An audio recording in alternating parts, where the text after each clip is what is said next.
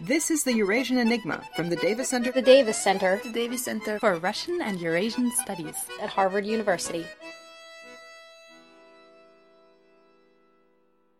At the age of 19, he decides to save his life by cooperating and turning in other people.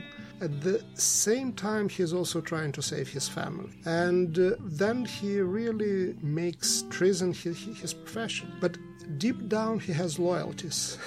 And, and this is loyalty to the family, that, that he still feels that something is wrong, that they rejected him. Hi, and welcome to the Eurasian Enigma. I'm Chris Martin, and today I have the good fortune to be speaking to Professor Serhii Plokhii, who's the Mikhailo Hrushevsky Professor of Ukrainian History and Director of Harvard's Ukrainian Research Institute. He's also the author of a new book, The Man with the Poison Gun, a Cold War spy story that he's here to discuss. Thanks so much for being with us, Professor. Oh, it's a pleasure to be here. So, this book is different from the books that you've published recently. So, your previous three titles were much bigger, sort of national history of Ukraine, a book that dealt with the collapse of the USSR and the Yalta Conference. So, I was wondering with this book, which tells a much more intimate story of a person's life, um, what compelled you to write this story?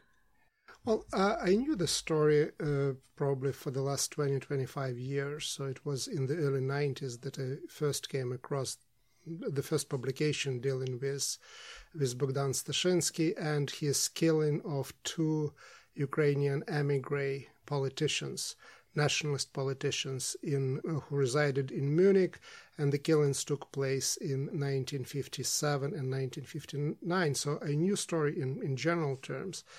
But then the CIA declassified a number of documents dealing with the Second World War, but also with the Cold War. And among those documents were some of the materials related to, to that story. And one thing that was never fully discussed, and that, that, that was part of the intrigue that surrounded the story of Stashinsky, was that he escaped to the West. They put him on trial. He received only eight years. He was released before on payroll and then disappeared. And the rumors were out there that it was the CIA who provided safe haven for him, that paid for his uh, surgery. He, he changed his appearance, and maybe was living somewhere in Cambridge, Massachusetts, or or maybe in Somerville. So I decided, okay, it's it's it's interesting. So I went to DC. I checked those documents, and a big surprise was that the document that I came across came from 1976. And in 1976, the CIA was still arguing whether he was a bona fide defector or not. And then I thought, okay, this is this is interesting. This is something new. And as I started to dig deeper, I, I realized that it's not just a compelling story in a sense, a spy story. Uh, but it tells also about about the Cold War. It tells a lot about the modus operandi of the intelligence services, Soviet and, and West German and American, and also about the, the cultures, the, the, the political cultures of two camps in the Cold War. So let's back up a little bit. For those people who are not as familiar with Stashinsky's story, what actually was his story? What was his role? Well, he, he was 19 years old in 1950 when he was recruited by KGB. The, name of the organization was different at that time to work against the Ukrainian nationalist underground in Western Ukraine. So imagine this five years after the end of the Second World War. The Red Banner was on the Reichstag already in May of 1945. In 1950, the Soviet the superpower is still fighting resistance against itself within its own borders. So they recruit him in 1950, and then later they train him for work abroad. And eventually, the work abroad that he is doing, he is going after the same people against whom they wanted him to fight in Ukraine, now assassinating leaders of the immigration. And very interesting part of that story when it becomes where the connection appears between personal story of that particular student recruited and political culture of the Soviet Union and, and the leadership of the Soviet Union because it's it's Nikita Khrushchev personally who spent 10 years in Ukraine who was fighting against a nationalist resistance there who considers the, the leaders of the Ukrainian immigration to be his personal enemies. And when Stashinsky eventually succeeds in killing the most pro- probably important in terms of name, the most recognizable figure in, in that resistance, Stepan Bandera, he is summoned to Moscow and received personally by the head of the KGB, Alexander Shelepin, who bestows an award, a high, high Soviet award on him. And then it becomes really interesting. Before that, he fell in love with a German woman and there is certainly a love story of this assassin. That's what I. That's, one of my questions was that this story is really the mask. It's there's a love story mm-hmm. buried in, in, inside the spy story, exactly. which is buried inside the sort of national picture, international picture of exactly. two countries exactly. fighting this Cold War. And now Stashinsky himself is a complicated character. Mm-hmm. Stashinsky's own family mm-hmm. was connected to right. sort of Ukrainian nationalist movements. Stashinsky's decision to go and, and to join the KGB was in a way a betraying his own family. It was. Yeah. It was. It was. And uh, uh, today I can uh, talk about that even in more detail than I was able to, to do that when I was writing the book. Because after the book was published, the Ukrainian Foreign Intelligence Service declassified and uh, put online archives dealing with Stashinsky's history before he went to Germany. And uh, it turns out that uh, the story is even more dramatic and, and more tragic than the way how I told it. From the very beginning, they wanted him to go after the leader of the local resistance, who happened to be also a fiancé of his sister. So, and they the, the idea was that the two would get married when there would be independent Ukraine, which was, of course, a dream. But uh, so that man after whom he went was de facto a member of, of, of, his family, and that's why that leader of the resistance took him into the into his own this underground unit without proper checks and things like that. He, he, he trusted him as a member of the family. And Stashinsky himself did that not with, without, of course, oscillation, and, and, and certainly it, it, wasn't easy for him. He was working for KGB already maybe for half a year, maybe longer than that, and providing them with the information that wasn't actionable. Mm-hmm. And then at some point, they actually approached him saying that he was he was working for both sides, and then to prove his loyalty, he said he volunteered to go into in, into the forest and join that group. So that that becomes even more strange, weird, and tragic. And eventually, he delivers that man. He is he is rejected by his own family. So Stashinsky does eventually get posted abroad, and he has a very specific mission and that is to target and eliminate two gentlemen, but one you've already mentioned, Stepan Bandera, who is the the sort of biggest name of the Ukrainian immigration. Can you talk a little bit more about that? And this is where the whole book gets its name about this assassination that's done using a, a poison gun. Mm-hmm. Mm-hmm. Uh, well, they originally think that they would send him abroad and he would be, I don't know, sleeper agent, or in any case, he would be stationed in West Germany. It turned out that his German was not good enough for that. So he ended up uh, to be stationed in East Berlin in the Karlshorst, a compound where the uh, Soviet military administration was and KGB headquarters were. And then they would send him on, uh, on missions to West Germany.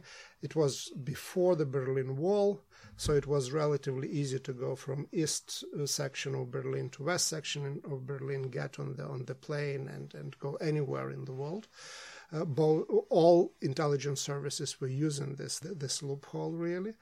And he started with uh, serving in support roles for the agents that were already there. So, delivering instructions, delivering money, moral support, trying to help recruit other agents, spying on the American military installations, and so on and so forth. And then that whole thing changed, and it changed in the fall of 1957 when they introduced him to a person who came from Moscow, who came with a wanted to show him a special device gadget that they had, and that was this the spray gun. It was a cylinder.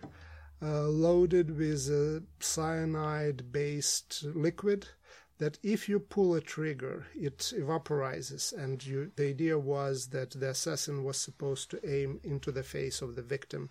The victim inhales that and dies on the spot. and the diagnosis would be a heart attack. So there, there was no way to trace the elements of that poison. So it was really uh, one of the chapters of, of the book is called Perfect Murder. So the murder where you can't can figure out. Um, uh, Bandera turned out to be a person who treated his own security not, not, not very seriously.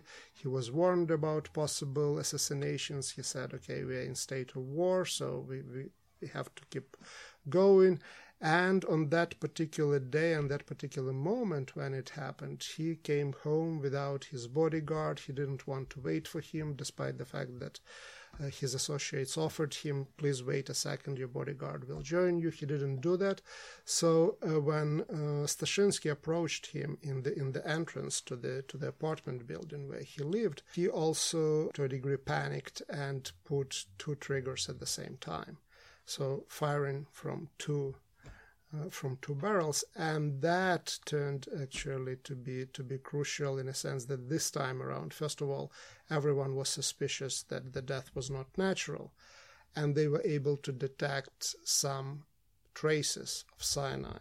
But then the question was, okay, cyanide that means that the maybe a person committed suicide. There were all sorts of theories, love stories, and uh, w- why he did that because of, of, problems in the family, love for, for a new woman, this, that reason.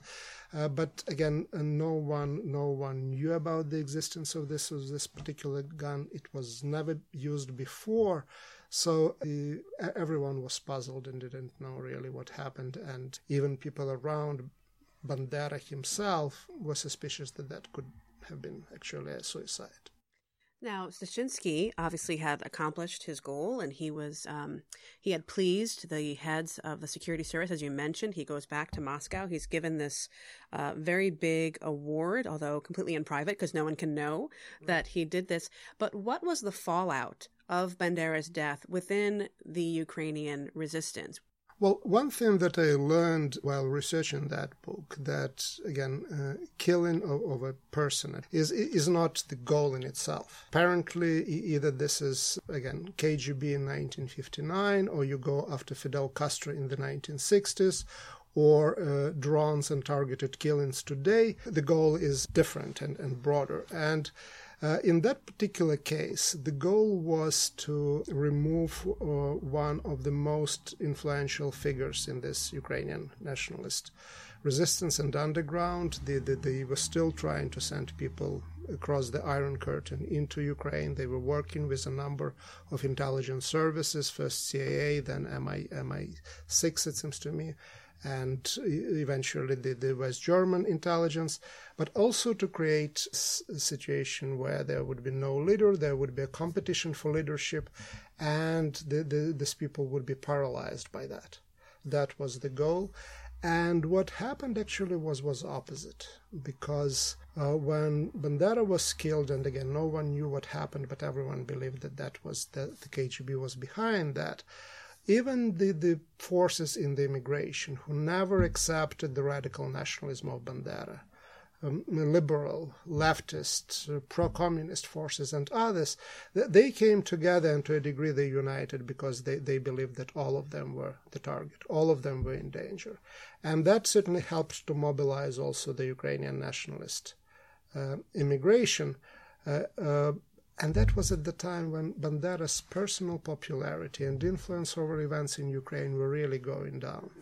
And we have this this uh, interesting correspondence between CIA and British intelligence when they're saying, well, the worst thing that could be probably happen if the Soviets get to Bandera and kill him because they would turn him into in, into a martyr. Now, in our conversation so far, we've sort of maybe painted inadvertently Stashinsky out to just be sort of a emotionless killer, but the reality is, is he really struggled with the fact that he was taking somebody's life. Can you talk a little bit about um, that struggle and how it maybe changed his opinion about who he was working for and what he was working to accomplish? Well, it's an interesting situation in a sense that you see a, a, person who, again, that happens to him at the age of 19. He decides to save his life by cooperating and turning in other people. At the same time, he's also trying to save his family. And uh, then he really makes treason his, his profession. But deep down, he has loyalties, which, which you wouldn't expect that that would be the case. And, and this is loyalty to the family, that, that he still feels that something is wrong, that they rejected him. And then he meets this this young woman and falls in love. And everyone in KGB says this is this is a terrible career move. Don't do that.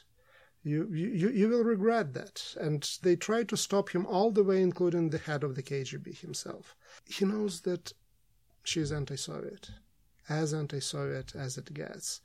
Her mother was raped a number of times when the Red Army moved moved there. Her father was proud that he that he hated the communists and so on and so forth. They had all these exchanges, and he insists on marrying her.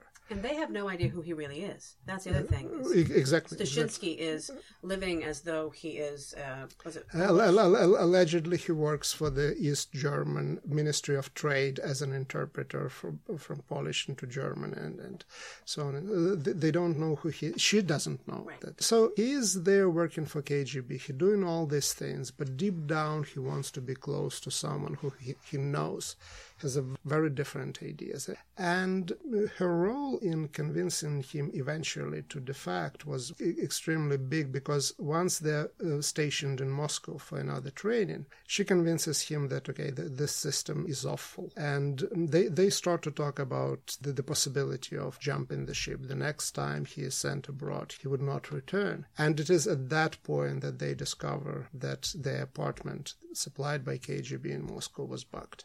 Because at this point, she knows now who he is. Her family still doesn't know about his role, but they're living in Moscow together, and she is fully aware of who he is and what he does at this point. And he, in my reading of it, he begins to see this relationship between himself and his employers through her eyes. And I think that almost reinforces sort of the growing doubts that he has had about his future with them. With her, he tells her that he was working for KGB, but until very late, she doesn't know what actually he did for the KGB.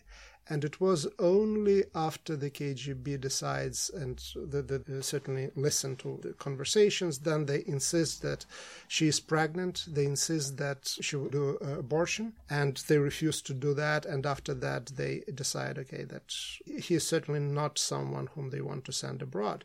So now the, the KGB game start changes, and instead of training him to go abroad, they want him and her to stay in, in the Soviet Union. And it, it is at that point that he tells her that actually he was an assassin. So that's that's that's another shock that, that comes to her. Eventually they find the way how pregnant Inge was allowed to go for a short visit to parents in, in East Germany, but they would not let him go to see her. She gives birth to their child. They would not let him go to see the child, but then it, suddenly changes and in most dramatic way. So the child dies. Uh, the, the child really died, and they they finally allow him to go, and uh, they allow him to go for one reason. He says that well, she is really upset. She had been demanding him coming there for a long period of time. Now with child gone, she can really go ballistic and, and start talking. And they sent him there to calm her down, to take and bring her back to Moscow. So that's the real thinking behind this humanitarian act of, of allowing him to go and see her. And once he is there in Berlin, uh, they, he's of course a trained uh, operative. Uh, he immediately detects that he was followed. Then he comes up with a really crazy idea that my big surprise was that he makes this decision and convinces her to try to escape to the West before the funeral of the child. Because he says, after the funeral, we, we, we are done. We are done. We will be packed and, and sent back. And uh, it's it's the day before before the funeral of their child, so he never saw him alive. That they go to West Berlin, but the biggest surprise is that two hours after they did that, the construction of the Berlin Wall starts. So if they would wait for the funeral, whatever KGB does or doesn't do, the way into West Berlin would be would be closed. Now imagine someone coming to West Berlin, wants to talk to CIA, and tells all this story, including the story that miraculously, two hours before they started the construction of the wall, he, he escaped, and that on that day there is a funeral of, of his son, whether you would believe someone like that or not. Well, the CIA didn't really believe him right? No, there was they- a lot of back and forth. The story seemed too good to be true, and they didn't really want to have much to do with Stashinsky. He was trying to give them information, and they didn't want it. He gets turned over to the West Germans. Right, right, and, and and they and they were not sure whether to believe him or not as late as 1976. they they also were not able to establish his identity. He shows up with three different documents: Soviet, two East Germans, one West German. So Stashinsky is, as I mentioned, transferred to the West German authorities. He's put on trial for murder. Um, would we know his story if he hadn't defected, or would it still be a secret that was potentially lying in the KGB archives? Uh, uh, no, we wouldn't. We wouldn't. And uh, the the killing of or kind of death under suspicious circumstances of Bandera is not the only case that we have. We have a number of uh, deaths like that where we are suspicious, but we don't know really what happened and who was behind that. So I'm pretty sure that if he would stay for his son's funeral, we would know nothing about that. And you mentioned that he would put on trial. Certainly, he, he for him that was a major major shock because uh, he he had KGB on his um, back, so he was running for his life. And his understanding was that he was prepared to talk to the CIA and, and tell them what what he knew about about his own the, the operations, the, the the killings that he conducted, and generally so so exchange information for for protection and they didn't believe him and they told him okay you killed those two people we, we were suspicious that one was killed another died from uh, natural causes. So if you say that you killed them then you should go on trial. And the most again there are a lot of bizarre things in, in, in that book but one of them and, and strange things is that here is you see someone going in front of the court and judges and his main task is to convince them that he is guilty. So if he withdraws his, his testimony, if, if he says, okay, I, I didn't know what I was saying, or I did that under duress, or something like that, there was not enough evidence to go after him. And then what happens to him, right? If he's not put into a West German prison, where does he go, and who's after him Exactly, then? exactly. So basically, he keeps fighting for his life like he started when he was 19 years old, make, making all these decisions. But now he, he figures out that the safest place for him is in the German prison. And he wants to be convicted. uh, uh, so um, eventually, eventually, he, he was convicted and goes to prison and goes apparently to the same prison where Hitler was in, in, in Bavaria in uh, in the in the 1920s. So you argue in the book that um, the publicity that comes from Stashinsky's testimony at his trial uh, changed how the Soviets fought the Cold War. Can you elaborate on that? Well, uh, what happened was that um, it's not just a, an assassin who, who escapes. It's an assassin who was summoned to Moscow, who had a personal meeting with the head of the KGB, who can connect all these dots be, between the, the, the killing in Munich and really the Kremlin and the members of Politburo. So it's a major, major blow against the prestige of the Soviet Union. It's also Khrushchev who is trying, after Stalin, to build some bridges with the with the West. At the same time, of course, building not only bridges but also missiles. Who presents himself as a fighter for the peace all over the world. And here is a witness who, who committed the, the, these crimes and tells now, okay, the, the Politburo is involved in, in, in that kind of behavior in the West. So that was a major blow to the Soviet prestige and to the KGB. So, as far as we know, 17 people were recalled, some of them put on trial from the ranks of the KGB and KGB officers associated with, with Stashinsky, including his handler. And what we see after that is that we don't have cases like that anymore. Uh, and after 1991, the KGB veterans are saying that really after that publicity, the Soviet Union decided not to to go and uh, after targets like like Bandera and not to commit these killings abroad. As late as 2007, in connection with the uh, Litvinenko case in, in London, an official spokesperson for FSB, the, the Internal Security Service of Russia, stated that the KGB stopped assassination program after after Bandera. And that that apparently in, in, in the US happened after the Church report in the 1970s. So in the 1960s, we still see the CIA going after Fidel Castro and, and, and others. And in a way, it's sort of an unintended legacy of Stashinsky himself. Right, and, and actually there is more than one. And if this one is positive, there there was also one which was quite negative. And what happened at the at the trial, he received this relatively short uh, prison sentence of eight years for two killings. A lot of people were uh, surprised and even shocked. But um, the way how he, he got that that relatively lenient uh, treatment was that he was uh, perceived as as a not a perpetrator himself, but an uh, uh, accessory to the murder. So the the real guilty party was Shelepin. The real guilty party was was, was in Moscow. And uh, what you see almost immediately in the 60s and early 70s, a number of Nazi perpetrators, including people who were put on trial, who were in uh, positions of authority in Auschwitz, were using the quote unquote Stashinsky defense.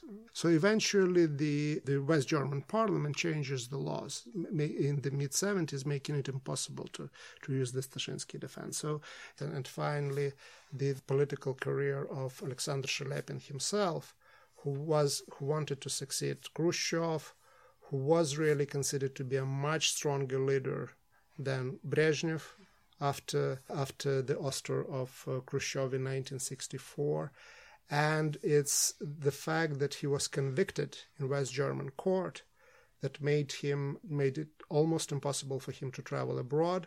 Then, when in mid 70s he finally travels abroad as the leader of the Soviet trade unions on the invitation of the British trade unions, what you see in London are mass demonstrations against him that provides a pretext for Brezhnev to remove him from Politburo. So, in, in, in that sense, really, what, what happened with Stashinsky changed uh, Shelepin's career, but also I would say maybe uh, we would we would have a different leader uh, uh on the international arena in the 1970s, not Brezhnev, but Shelepin. Again, uh, Stashinsky was not the only factor in their in the in their struggle, but that's certainly a factor that that helped Brezhnev to emerge victorious. Now, Stashinsky's story itself ends a bit of a mystery, as you alluded to in the very beginning. But what is your best guess as to after those eight years in prison, what happened to Bogdan Stashinsky? Well, one thing is that uh, it doesn't look that he lives in Somerville or, or, or, or, in Cambridge. So it, it's it's uh, judging by the what what I was able to find in CIA files. Uh, I was able to do a telephone interview with the former head of the secret police in South Africa, and uh, he confirmed that Stashinsky was there in the 1970s. He confirmed also the information that he provided in the 1980s to the local newspapers that uh, Stashinsky's marriage uh, with with Inge Pohl didn't survive all this. Another heartbreak after so, in your okay. love story. Right. So eventually, eventually she, she she divorced him. But uh, there is also a hope. Maybe she did that to throw off the KGB and others can, from from from from, from, from, from the uh, trial. But it looks like if one believes that uh, general from South Africa, Stashinsky married a local woman there, and if he is still alive, my guess is that uh, that's probably where where he where one should look for him. Okay, and here's the big finale question, which might be too difficult to answer. What you have ascertained, does it tell us anything about the sort of new world that we're living in, where we're thinking about espionage, we're thinking about spies, we're thinking about hackings that we didn't think about 10, 20 years ago, that we thought maybe was over with, with the collapse of the USSR, but now we're seeing an antagonistic role for Russia, U.S. relations. Does this story tell us anything about um, what our expectations should be? Uh, well, uh, there have been a lot of a lot of uh, discussion recently whether we are in a new Cold War or not, and uh, looking from that very particular uh, perspective and, and taking this angle, uh, yes, we are. So, because what is happening today very much reminds me of what what uh, uh, was happening in the late 1950s and early 1960s. Uh, first of all, that as assassinations of political or, or, targeted killings are back. They are practiced uh, by both sides. We know we know that. I mentioned Litvinenko case in in London. We have a ruling of the British court or, or a special commission that was created in that regard. But uh, also what surprises us today in a sense of uh, something that is called in the KGB parlance as active measures. This is disinformation and things like that. This is a thing that was certainly there in the late 1950s and early 1960s.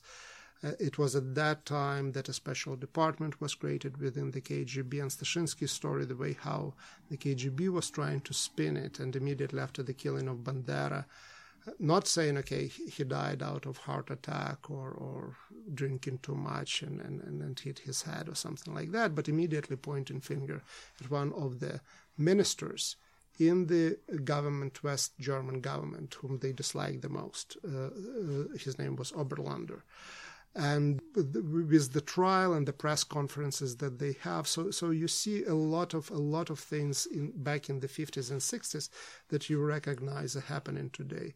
So for whatever that was again this deep dive into the 50s and 60s in, in that world of espionage really convinced me that a lot of elements of the cold war are really back good way to end. It shows that we need to know our history. Thank you so much, Professor, for being with us today. Oh, again, thanks. Thanks a lot, Chris.